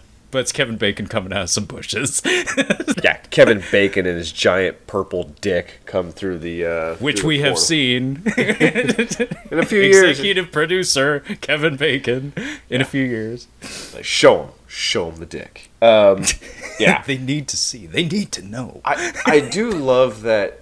So Maggie ends up getting away, and I thought I'm like, now that I realize, oh, there's a gun, and they've kept this dog around. I'm like, this dog is dead. I'm like, they're gonna kill my dog. Uh, I'm I, I got worried for you, Kyle. I got worried because I had not seen this movie before, and I was like, it's the '90s. Like this was, you know, it, there there's certain kind of '90s movies that wouldn't dare, but there were also were some '90s movies that absolutely would. I, I was thinking about this. I, I am not. I am not a parent. Uh, I am not a father, and this situation now that they're in is is terrifying. But I, I, feel like it would be so just cathartic as a dad in this situation when you finally get your hands on Kevin Bacon after he slapped your kid and has had a gun on your family. Like killing him probably feels really great. like I was just thinking about that. I'm like, this is bad. Like as a dad, like this is you're just as a parent, uh, mom or dad, like this has to be torture. Like one of the scariest things that you could possibly imagine. Um, but it's but they they do an interesting thing in this movie. They make Kevin Bacon kind of playful. Like it's not as it's not as terrifying. Um, if you know what I mean. Like any other situation like this would be very scary, but like he even seems to kind of soften up occasionally. It's like I need to get out of the out of the raft, and he's like, "Well, you're just gonna have to go to the bathroom in the raft." And she's like, "What? We can't do that." And he's just like, "Okay, like I have to acquiesce." I th- I think it's meant to demonstrate that he's a well. One, uh, the tone of the movie is an adventure film. It's Yeah. not to be an ov- overbearing like fucking Holocaust drama or something that just beats the fuck out of you and makes you feel miserable. It's like Yeah. no, it's meant to be a, a rousing adventure film on Yeah. top of being a thriller. Um, so that was important. But I think on top of that, it's also meant to demonstrate that as as many bungles and botches as as he and John C. Reilly have, there is some measure of like sociopathic intelligence. Like he knows how to manipulate people. Like John C. Reilly, for instance, Yeah. follows him to a T until the end of the movie, until he's out of the picture. Um, and he even tells uh, Tom, uh, the husband, the father, uh, he even tells him to his face, like, "You and the dog are expendable, but I need her because she has skills that you don't have." Exactly. and I need the kid to control her. And it's like, wow, Shit. as dumb as this guy can be, he he's got a plan. Like he knows he knows how to get he knows how to get where he's going. Um, and I really enjoyed those sequences where he he enforces his power, but like as you said, he does acquiesce. He does give them enough rope to hang themselves with, Yes. kind of where it's like, oh well, you know, everybody's got a shit sometime. Me too. Um, but then every once in a while, he has to put his foot down and like put them in their place, and it's it's very effective. I really really enjoyed his performance. He is a he is a good bad guy. He's a good bad. And then Benjamin Bratt just shows up. I know. I was like, whoa, it's Benjamin Bratt. Just this chipper, happy park ranger, like just hi guys, how's it going? I'm like, with his fucking jorts, yes. his khaki shorts. Uh, I guess he's like uh, he's he's been tracking them for whatever reason. He was also in a little canoe, like he's just in this tiny little this little canoe. uh, it's adorable. Um, I guess he's been tracking them down, and they try to like I don't know if like one of them's like drawing in the sand to like like they're like trying to do help or something like just the trying- architect, Yeah. the, the artist. Yeah. the artist. Um, he, he does a lot of drawing in this film, and, and it's actually all important to the plot. Dude, he didn't need to be an architect. You could just have him draw shit. Um, lawyers can draw too. Doctors can draw. Uh, um, it Not also as well. a lawyer or a doctor would make more sense because those tend to be fields where it's like you're on call as a as a doctor. It's like, yeah, I got stuck in surgery. I had to go in for surgery. I had to go in. Blah, blah, blah. Same with lawyers. It's like we have he a has a big ca- beeper, you know. Like, yeah, we're on it. We're, a lawyer working on a big case. The big case is coming up. I got a ton of work. I'm like architect. It's just like fix that window. Like how difficult can it fucking be? Erase that a little bit and then draw it better. Like oh no, I'm gonna be stuck here all weekend working on this door. I would have liked a bit if he was a doctor and he tried to write a message in the in the dirt or something, and Meryl Streep signs to him. I, I can't. You can't read it. like, what the fuck are you saying? That's funny as shit. I can't read your writing, sir. Oh yeah, no, no, no. He like he gets it on a piece of paper and it's just like uh, I have no idea what this is. What? That's pretty funny. the Yeah. plan just falls apart. Shit. We should not have had it all writing on you writing something down on a piece of paper. or maybe you've got like a, a, a doctor who's fallen on hard times, so he has to go rob banks, but he does the thing where he writes down on the note, like, I like to make a deposit today, and slips him the note, and it's supposed to be like, give me all the money in the register, I'll blow this place up, but he's a doctor and you can't read it. Yeah. Yeah. It's it, it- what? plan B, plan, plan, plan. It's- it's- Um, yeah, so. anyway, Benjamin Bratt shows up. It would have been pretty great if Benjamin Bratt didn't have a canoe. He just like jumps back into the river and, and glides like Aquaman or something. Because he has that kind of like uh, chipper energy, as Kyle said. What He's was- like a Ken doll. what was this racist ass shit that Kevin Bacon says to Benjamin Bratt? I, I c- went into the yeah, other room and. I heard it in the background. I'm like, what did he just say? I didn't rewind it, but it, did you catch it? I did rewind it because I was confused. I was like, "Hang on, did I hear that right?" And I did hear it right, but I didn't quite get it. Like it's it's definitely meant to be a racist barb because like it cuts to Benjamin Bratt's expression, and he's not happy with it. He just yeah. Um, His cartoon something about like his cartoon like changing of the face, like it's, it's so good. yeah, just womp. Oh, yeah. what? What? What? I was nothing but I was nothing but cool to you, bro. Yeah. um, he says something like like I forget exactly what it is, but it's like uh, like last I checked, it's like it's even worse to be a native than it is to be black or Mexican in this country. And just like I don't know what that means, but it's all bad. I don't, sir. I don't think that you are. I don't think you can take that stance as a white dude. exactly. It's like now, sir. I don't. I don't know if you're entitled to make that statement. yeah. Um, yeah, it doesn't work. Um, I mean, I would have just asked Meryl Streep. It's like, you know this guy? You know this like, fucking like, guy? he's your friend? Uh, yet apparently, like she was a guide when he was younger. Like she, he knew Yeah. her when she was younger. Uh, what he he starts it off kind of funny though. He's just like, "Oh, you uh, you tried to get me to get me into bed early because I was a kid." It like he, the way it cuts off, it's pretty it's pretty funny. yeah, the phrasing is important. Uh, Yeah. There, there is a pause there that would have been. I would have appreciated a look from David Strathairn just like, what? what? I mean, she could have just been like, I mean, look at her. It's a tw- It's like a twenty four year old Benjamin Bratt. Um, yeah, I mean, just look him up and down. It's like, yeah, I'd do him. makes sense. um, yeah, so uh, they, they it gets foiled basically. So now I think we're all on one raft. I think we end up just getting uh, rid of one, and I think we're we're going to be down to one raft uh, here shortly. Yeah. but Yeah, this this Benjamin Bratt scene was it's very common in these kinds of movies where it's like there's we become we the audience become aware that there's a there's a potential like for for them to be bailed out of the situation. Like they don't have the tools to signal him of the threat, but if he's competent and we do discover later on he is, he'll stay on the case. I I'm struggling to come up with like a concrete example of this, but this flares up in a lot of a lot of these kinds of movies. And it was really cool, especially the bit where he finds the camera. Where he says Yeah. like, "Hey, did anybody lose a waterproof camera that I happened to find in the river? Which, if I were to develop it, I would see that there's some sketchy shit going on." And of course, Kevin Bacon's like, "Yeah, it's the kids," and he tosses it back to him, and like two seconds later, smash. Yeah.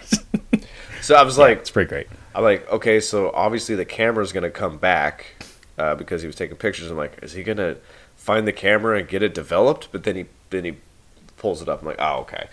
Um, Yeah. yeah, but then we're we're in the boat. We're doing some sign language. I think they're trying to get uh, trying to get um, like something going again. But then all of a sudden, there's a fiddler on the rock. Just out of nowhere. Yeah. There's a guy playing the fiddle Yeah. up on the rock. Maybe it's a nod to Deliverance or something. But yeah, there's a fiddler on a big old rock, and I really like I like the vibe of the scene. It was really cool because uh, we haven't been talking about, but the movie certainly has. Um, the Gauntlet Yeah. is talked about relentlessly in this movie. Um, and it does serve as like the last 10 minutes, like the, the action climax of the movie is that the entire trip down the river, Meryl Streep has been petrified by the prospect of having to do the thing that Kevin Bacon is forcing her to do. And it's because she has a lack of confidence in herself and this portion of the river, the gauntlet, is it's Kyle described it accurately. It's a convergence of three different rivers. It's the perfect storm, Yeah. But rivers. It's the perfect river. It's the perfect river. so, um, and apparently it's it's harrowing. People have been killed by it. You're not even suppo- It's like not even legal really to go down this route. It's not even street legal, dude. Um, can't even do it. um, but this is the the junction in the river. This is the last. This is the last stop, um, and we get the uh, the title theme of the movie played on this fiddle. Uh, by the way, score by Jerry Goldsmith, and I really like this rendition of it. It's very sweet, and it has a haunting vibe to it that feels very appropriate because she's terrified. She's been repeatedly telling them, and this is the sequence I think where she gets up close to Kevin Bacon, like speaks to him in his ear and says, "I can't do what you need me to do, and we're all going. Not just me. We're all going to die if I fail. Yes, but she like she starts off kind of whispering, but then she turns into fucking Dennis Hopper in Apocalypse Now. She's like, "I can't do this, man. Man, this is not. I Yeah. can't. I can't get this all there, man." Like she kind of. cannot do this big water, man. I cannot do it, man. Uh, it's kind of funny because it starts. It's like it was intimate. I'm like, everybody can hear you now, like the whole boat. also, sound travels on water, so everybody can hear you. Um, yeah, Vin, Vince Vaughn, if he was in the raft, would be like earmuffs. Earmuffs. that whore you dated. Um, yeah. so but I do, I do love her phrasing though of like everything in this world that's important to me is in this boat, and like they do a really good job of hyping up the stakes here. Yeah. And I love the music playing over this. I like the dialogue exchanged, and even the like sledge sledgehammer blunt uh, imaging where they they cut to people at the riverbank like unloading their rafts and like getting out like they would be doing. Yeah. with with her grand with her parents like to greet them and everything had things gone according to plan. So it's like a last glimpse at what could have been as they venture into the dan- like the super dangerous part of the river. It's a, it's a really well staged sequence. The zone of danger.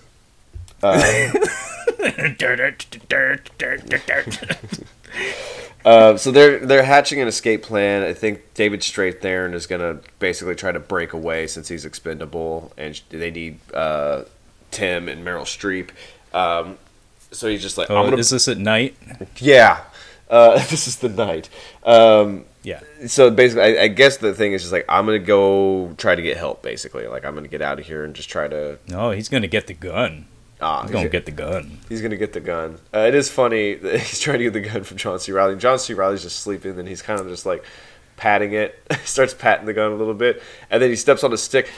He shoots up like a like a fucking Jack in the Box, and then just shoots the gun in the air. It it's very reminiscent of Jeff Daniels in Dumb and Dumber. Yes, very uh, much. Holding that revolver sideways. Yeah. it's one of my favorite images. By the way, John C. Reilly, very, I believe, very well known for his improv. Um, that's probably why he and Will Ferrell are such a good team, is they play off of each other, they feed off of each other. Definitely evident in Boogie Nights as well. Pretty sure he slipped a couple lines in here that definitely made me chuckle. Like not like belly laugh like kind of chuckles, but one of my favorites was um I noticed when uh when David Strathairn gives uh Tim, the boy, uh, his birthday gift from Maggie, by the way. That's very cute. Uh, stuff parents do for their kids. Um, it's a Swiss Army knife, and uh, when the package it gets opened, you can hear Meryl Streep say, "Oh, look, the price tag's still on it and everything." it's like, yeah, that seems like a dad move, like Yeah. a last minute gift from dad or something. But then you hear off screen John C. Reilly say, like, "Hey, how much is it?" and Tim's like seventy nine ninety five. It's like I'm pretty sure that was that was just him being like, "Hey, how much actually is?" it?"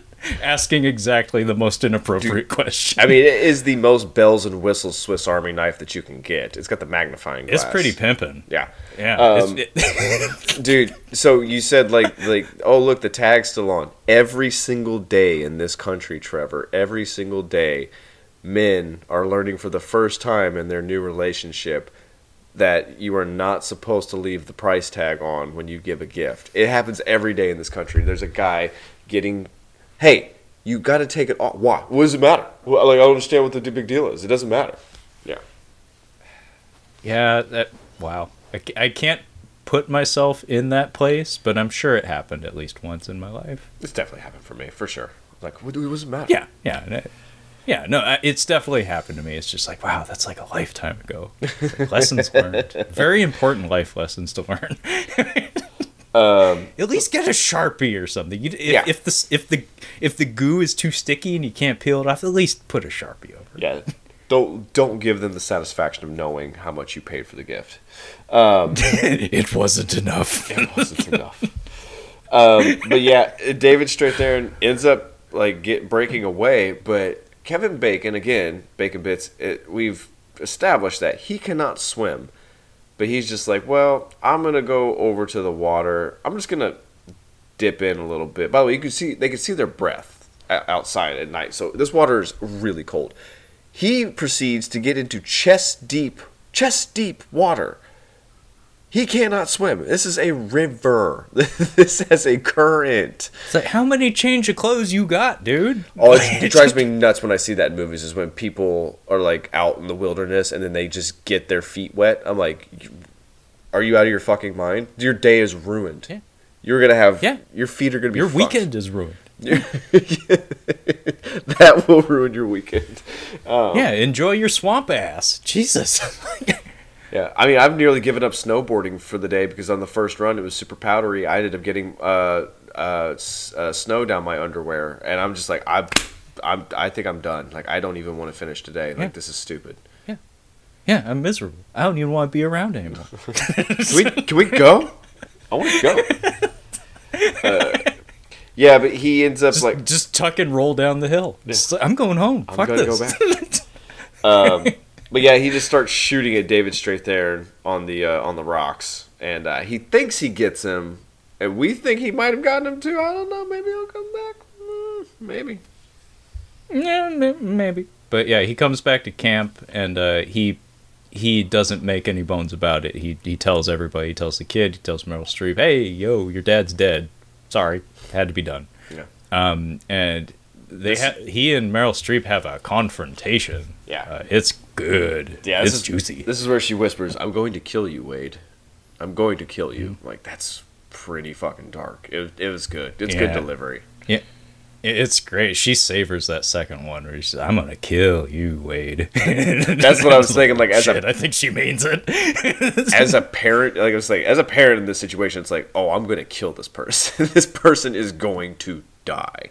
Um, Yeah, I, I really love the it's it's creepy, but it's not like Cape Fear creepy. I like the power move of him standing few too things close to her. are few things are Cape Fear creepy. But go ahead. Yeah, gave, that was a really good episode, by the way. it's a good movie. We talked a lot about we talked about both Cape Fears at, at the same time, and it was a great conversation. I actually want to rewatch that movie now after having talked to you about this one.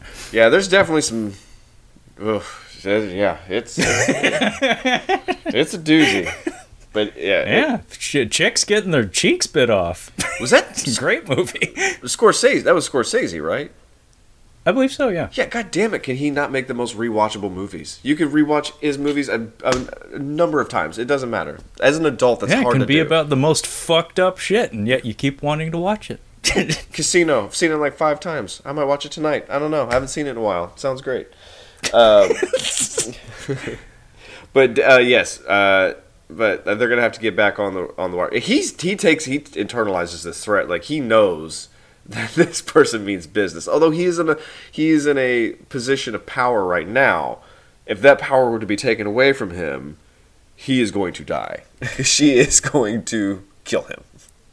Yeah, and she actually makes an attempt to rebel um, in the form of like unlashing one of the oars and whapping him with it, uh, knocking him off the raft, and uh, it, it, everybody gets back on the raft, but it's like signaling that it's like she's looking for every excuse uh, to to off him and get out of the situation, and she continually does that throughout the remainder of the film, but. Um, this is where the movie, the rhythm of it starts to get a little bit wonky to me because does, now yeah. we have two we have two narratives running parallel to each other and it's not as focused and as a result less less satisfying. Basically, David Strathairn is running parallel to them like lazily drifting down the river. Um, and continually trying to communicate with them uh, using first a signal fire to indicate that he is indeed still alive, um, which, by the way, calls back to another 90s-ism, uh, Native American culture and just Native Americanisms. Uh, they were very much a common thing in a lot of American, like mainstream American cinema, probably spurred by the amazing success of Dances with Wolves the decade earlier. Um, definitely carried on through the 90s, uh, especially in my in my region, growing up in the Pacific Northwest. Um, but yeah, there's a whole story about vision quests and smoke signals that is meant to be a planting and a payoff. Not sure how I feel about the the the soundtrack shifting to quote like na- Native American flavored instrumentation during Yeah. those story time sequences. Yeah. Feels a little hokey and of its time, but it is what it is. Uh, but yeah, he uses a signal fire, a smoke signal, literally, uh, to let them know that he's still alive. Um, and yeah, that's the rhythm for the rest of the movie. Is Yeah. we keep cutting back and forth between river action and David Strathairn um, doing Rambo shit. Yeah. Uh, playing like hanging out in the woods. And by the way, Maggie reunites Yes. with him, which is great. The I dog. love that. It's a dog jump scare. It's a do- jump scare, but it's, yeah. it's Maggie. and Maggie's alive. They gotta jump in the water. It's like jump, Maggie! You gotta jump in the water. And she she gets into the Ah. water. Yeah, I know it's so sweet. It's very sweet. yeah, because we can kind of step on the gas here because it's really we're just like yeah, David Strathairn's just trying to get to them and doing all this MacGyver stuff. Um, and Benjamin Bratt shows back up, but he gets shot um, pretty quickly after that. Like he ends up yeah. yeah he uh, basically Kevin Bacon gets wise to the fact that there's there's no more talking our way out of this. He's he is going to figure this out, and so I need to be one step ahead of him, and he executes him. Uh, he shoots him like straight at the top of the sternum, and uh, he he falls into the river, and he's dead. Yes. Um, but yes, but we get to the gauntlet. There's like we have to do the gauntlet. There's no, it has to happen, and this is where she swings some dick. Uh, this is where she's like, ah, okay, here's what's gonna happen. You guys are gonna be sitting in the front, and you're gonna be guiding me. It's like this is not, we're not fucking around. It's like I don't want to die, so we, you have to do what I say, basically. Um, and they do, yeah. And I'm like, she's a boss uh, in this scene. Like, yeah, she's she's wielding it. Um, but I have she's a boss, but then I have a ruse. You big dumb idiot. Uh, I don't know what the ruse was. a ruse. a ruse, yeah. They they I don't tr- remember a ruse. Uh, well, it's when we get when we get everybody all together. Um, the so the equipment that David Strathairn and gets a hold of with the the line, the power line. This was a pretty incredible like on his part to put this all together. I mean, he is an architect, not an engineer. Uh, that kind of that would have made Yeah. a little bit more sense if he were an engineer pulling this off. Yeah, you know the the Rube Goldberg machine in Pee Wee's Playhouse and uh, and Ernest movies and stuff. It's basically that, but on a, a massive scale. And he she just comes up with some Home Alone MacGyver bullshit Yeah. that that comes in handy for the finale of the movie. So long story short, they do get through the gauntlet. It's a harrowing, several minute long sequence of them like in white water. Uh, it's very well photographed. Uh, there's probably a combination of soundstage footage and uh, lots and lots of stunt doubles for this portion because it is too dangerous for actors to do without proper training. But of course, there's also a lot of spliced in close-ups of all the actors. It, it's really well edited and shot. It is.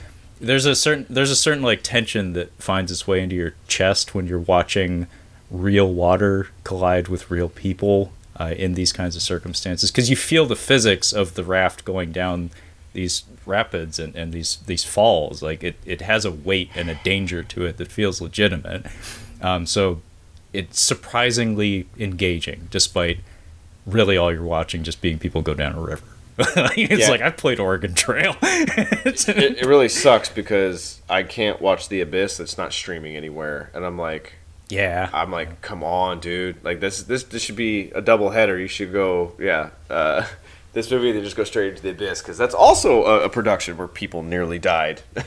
Because I don't know if I told him this. Meryl Streep apparently almost died uh, doing one of these scenes. Yeah, Kyle had pointed that out to me that there was a bit where she was asked to do one more take than she was comfortable with, and she was thrown from the raft and very nearly drowned, uh, and kind of changed the relationship, the tenor of the relationship between her and the director thereafter. But the results speak for themselves. She didn't die, and the film is pretty good, and it looks great. Yeah. Um, so hopefully that was worth it. Probably wasn't. That's James- that's James- probably one take too many. That's also James Cameron's model. Is like, hey, you didn't die and it looks great. Get out of my face. I mean, that's the tone too. Yeah. that guy, that guy is he's intense. He's scary. Uh. um, but the results, man, the results. Yeah.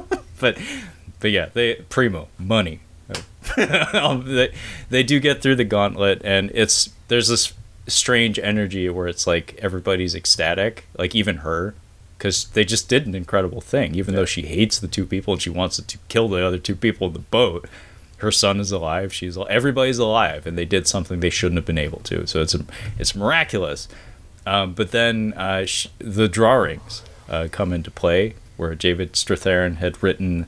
Uh, like he actually drew hands Yeah. using ash, I think, uh, doing uh, ASL uh, on a log that she sees, and I, the subtitles don't tell us what it says, but the point is she knows what it means, and he springs this trap, which causes it has like a, a counterbalance pulley system that triggers a steel cable to rise up from the water and flip the raft. Um, which she and the boy I think are still lashed to. By the way, they can't they can't get out of the raft at this moment. But the other two dudes, the bad guys, they're thrown from it. David Strathairn jumps into action, and like I said, he got he got that whopper right hand. Like he's got a he's got a hammer. so he, he lays into Kevin Bacon. They they throw down in the water. Um, she breaks uh, John C. Reilly's forearm, which is pretty fucking savage. She whacks him with an oar, and it it it is a compound fracture. We don't see the grim details of it, but his Oh. acting and the impact of it, you feel it. oh, I mean, if she if they weren't in the water, like if she didn't have other things she had to do at this immediate moment, she's going Mel Gibson in The Patriot on his ass. Like she is turning him into hamburger. Oh yeah, no, his, his face would be unrecognizable. He he would be subhuman by the end of that. It's really But yeah, sh- she can't. It's really shitty that we didn't get to see the aftermath of what happened to that dude. I would have liked to have seen that. Well, I mean, if you've ever seen uh, Ninja Scroll uh, and the repeated headbutts, that's probably something what it looked like. I just rewatched that by the way, and just just Ninja Scroll's awesome. Just that's all you need to know. It's very, it's a little pervy. Like when it's not being pervy, it's awesome. that's all you need to know. it, it's anime, dude. Anyway. I mean, as far as far as anime is concerned, it's fine. Yeah, it, it's par for the course for for '90s anime, but when it's not being pervy, it's it, I swear it's awesome. Uh, they need to make a family cut of Ninja Scroll or something uh, with with without all the below the waist business. Um, Yeah. anyway, um, yeah, John C. Reilly is incapacitated. There's a melee in the water. Dad's fighting, um, but uh, eventually uh, Meryl Streep she manages she leans into the water to grab hold of the revolver which had fallen to the bottom of the river and she does manage to get it and some weird ADR between her and the the, the boy like push with all your might my darling it's like I, my mom's never called me that no, in, in a situation like this, they would just like push, keep pushing. Yeah. yeah push motherfucker push little shit do it better Uh, but yeah, she uh, she ends up getting the drop on uh, Bacon Bits, and they've just got knives at this point. So uh, John C. Reilly's Yeah. got like a knife on uh, David Strathairn or Kevin Bacon or whatever. I- I feel like this this last scene here could have been a little bit better, but Bacon has. Uh, uh, I think they throw the money uh, at some point. I'm not sure when, if it's before or after. She, I think, throws it at him, at Kevin Bacon, and she's holding them at gunpoint. And I want to say the reason that this this plays out the way that it does, the way it, like the sequencing of events. I think the reason they do it is to preserve her, uh, I don't know, sanctity and her her integrity. It's because she's holding them at gunpoint. She has told him she's going to kill him, and she meant it. But instead, uh, he talks her down he tells her like like you're gonna keep asking yourself like did i really have to kill him could could this have played out in like in a different fashion and they walked away they both went their separate ways and everybody everybody nobody harmed each other after that fact um, so she like holds the revolver aloft and pulls the trigger skyward. And there's no there's no report. Like it doesn't fire. And he's like oh well no bullets bitch. Uh, yeah. no, it's it's just it's not in that chamber, so she has to like like recycle the cylinder and stuff. But I think the reason they had her do that is to like demonstrate that she did she really really really didn't want to do it without having a good reason. But then as soon as he thinks that there's no bullets in the gun, he tells John C. Reilly to kill her husband, at which point she becomes justified to, you know, more justified I mean, she has every right to, to off this guy like 20 minutes ago easily. Um, but yeah, she shoots him square in the chest, and uh, I did. I really liked his death. Uh, it was very pathetic and drawn out, kind of, uh, in a neat fashion. Because he he just like he's got a life vest on, so he's floating, but he's completely incapacitated, probably hitting the lung or something. Mm-hmm. He's just like lazily drifting down the river with his bag of money with him. And then he like kind of lazily tries to grab hold of a rock and then just gets swept out of frame. And that that's kind of the end to him. It's just he dies very pathetically. I I would have liked it better if, like, while he's making his speech, he's like, you, you know, you just I never know should I have killed him or not, and then just bam. I feel like it would have been better if she just would have just just blown him away. No one liner. She does have a one-liner. She does have a one-liner, but it yeah, I, having it be more sudden and just like it's, it's like just give me a second. I need. I've never fired a gun before. I just need to figure this out. I'll be killing you in a moment. Just give me a second.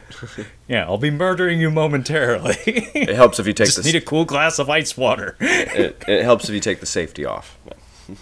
Uh, Die Hard with a Vengeance. Ah, love it. Jeremy Irons eating an apple or whatever. Oh no no no no no no no no no! It is a hard boiled egg. oh, disgusting. Yeah, because it's bad breath, Jeremy Irons. It, you you remember it because you you see that scene and you're like, he's eating a hard boiled egg. It's the weirdest thing to be snack. uh, An apple is what he needs to be eating exactly. It's just like, yeah.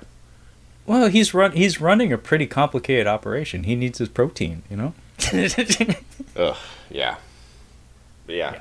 Uh, but yeah, he is dead, and as soon as he's gone, John C. Reilly just drops the knife and is just like, "Well, money's gone. The guy that was leading the whole thing is gone. What's the point?" So he just gives up Yeah. And now he's gonna go to prison, uh, for forever. for a long time for nothing. Was it for nothing. it? Yeah. Yeah, and he gets to arrive at prison with a broken fucking arm. Wonderful. Yeah. Uh, but yeah, the movie ends like like every every thriller of this era ends. It's like crisis averted. Everybody in space blankets. The end. Yeah. Uh, although we don't get a helicopter shot like pulling back uh, from the carnage while while Joel Silver's uh, producer credit flashes on the screen, like a Lethal Weapon movie or something.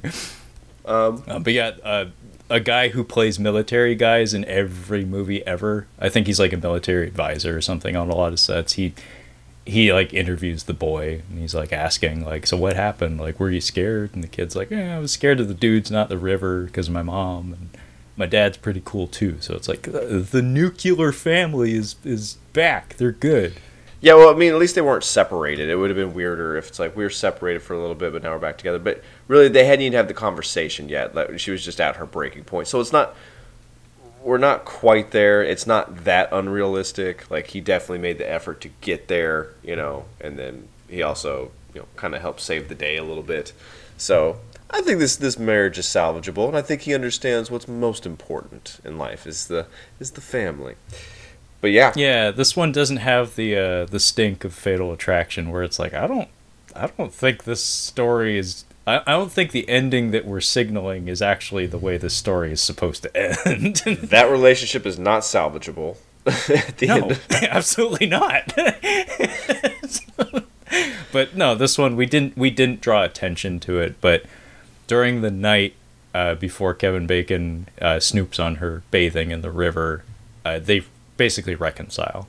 Like they basically express to each other like their grievances and what they've done wrong. And I guess he, I guess he admitted that he was putting too much time into his work, not not for like money or anything, but just like to measure up to her because he felt inadequate or something. And then and then he makes a pass on her, and they're like, "Oh, we we would like to fuck in order to seal the deal." Hasn't happened yet, but presumably it happens like five seconds after the end of this movie. So yeah, we're we're meant to believe that this family's they're back, baby. Yeah. And yeah, that was the River Wild. Yeah. uh, directed by Curtis Hanson. Yeah, it's a good time. I recommend it. Um, it's uh, it's fun. Got a fun energy. Kevin Bacon is an asshole, um, and usually that's a pretty Yep. good time. Yeah, uh, just to point out real quick, I'm, I feel bad for not having mentioned it earlier, especially since Kyle had asked me about the score for the movie. Uh, the score was originally supposed to be done by uh, Maurice uh, Jarre. I'm not sure if I'm pronouncing that right. Very accomplished composer, um, but apparently it was rejected, and instead it was scored by Jerry Goldsmith, which perhaps is the reason why the score feels somewhat limited yeah, I I have to assume based on the way he was brought into the gig, maybe he didn't have as much time as he would have liked, because uh, it is a little stilted at times. Like I said, the the main theme of the movie is excellent, but like the action cues have these intrusive, just electronic noises, which are very common in his scores, but it just feels limited. Like it feels like there's not enough material or variation in the material. Um, but most important uh, it's worth pointing out, Jerry Goldsmith is well known for his uh, adventure scores. Uh, in fact, I think of the word adventure when I think of his sound. Uh, and he is, of course, the composer of the Rambo films, also wilderness adventure films, but perhaps more importantly for the person I'm talking with right now, The Edge. He also did the score for The Edge. Um, so this this is well trodden territory for him. So like as a last minute replacement, he made all the sense in the world. Uh, although I, I, will admit, not my favorite of his of his adventure wilderness scores. Yeah, not the best, but not a bad film. I I quite enjoyed it as well. Yeah. Anyway, uh, this was our discussion of the River Wild, directed by Curtis Hanson from the year 1994. Uh, tune in next week for more um, extreme action August uh, adventures, where we'll hopefully be tackling another uh, presumably 90s film uh, that involves some sort of environmental hazard uh, as as like a chief gimmick in the construction of the action and adventure thrills in the movie. Um, but in the meantime, if you'd like to catch up on any of our other Catching Up on Cinema content, you can find all of that collected on our website at catchinguponcinema.com. Uh, you can also find us on the social medias in the form of the Twitter slash X or what, whatever the fuck Elon Musk is calling it now, uh, at Catching Cinema as well as the Instagram at Catching Up on Cinema. Uh, so feel free to hit me up at either of those. Uh, and the podcast is available on pretty much every platform you can imagine, including Bitcade. So fucking Google it. Google it. And uh, that being said, thank you so much for listening, and we will catch you next time.